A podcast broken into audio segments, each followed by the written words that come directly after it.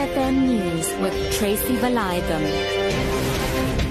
11 o'clock a day, police have opened cases of murder and attempted murder following the death of an alleged taxi owner during a shootout yesterday at Molweni near Hillcrest west of Durban. Two passengers sustained serious injuries and suspects fled the scene in an unidentified vehicle.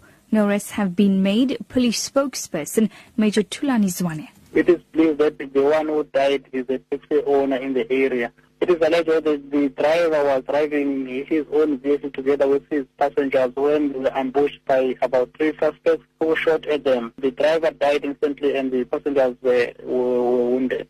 Hlaudi Motsoeneng's lawyer says he has received word from the SABC that Motsoeneng is still the COO. This was in response to a letter sent yesterday from Motsoeneng's attorney requesting for clarity on the position from the SABC. Yesterday, the disciplinary inquiry was terminated after chairperson William Mokhari found that a recent High Court judgment invalidated the process. The High Court set aside the decision to appoint Motsoeneng, rendering the position vacant. Attorney Zola. The response in a nutshell says the following. One, the SABC wants the DC to continue.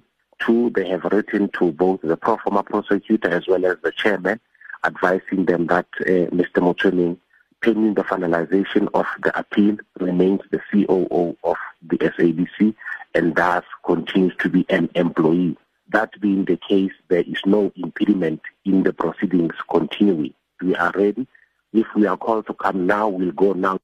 The ANC caucus in the Gauteng legislature has added its voice to condemnations against remarks made by EFF leader Julius Malema against former President Nelson Mandela. The ANC caucus has dismissed Malema's comments as reckless and insensible and that they only seek to divide the nation.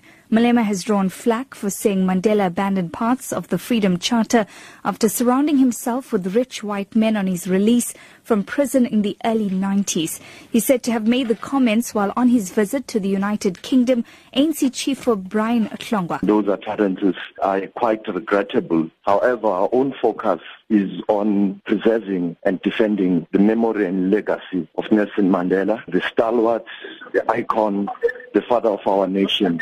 Tomorrow, the 5th of December, will mark the second year since his passing on. So as part, a symbolic gesture of preserving his gallant memory would be on the streets and then, of course, reflecting on his life and times. The city of Johannesburg has won the prestigious C40 Cities Award for its leadership in tackling climate change through its successful Green Bond initiative. Johannesburg was among 10 global cities announced as winners of the third annual C40 Cities Award held in Paris, France during the COP21 climate change negotiations. City of Johannesburg Executive Mayor Councillor Parks Tau will join the summit for local leaders today. Meanwhile, the Ghanaian government has vowed to use the sixth China-Africa Forum to deepen its relations with the Chinese government. Its president, John Dramani Mahama, is among the over 50 African leaders attending the two-day meeting underway in Sandton, north of Johannesburg. Currently, China is involved in several infrastructure development projects in the East African country. These include ICT, the building of dams and water pipelines. Ghana's ambassador to South Africa, Kwesi Arhai, says they're optimistic about this meeting. Our expectation is to deepen an already existing relationship between Ghana and China. We've been in uh, political and socio-economic uh, cooperation for almost 55 years.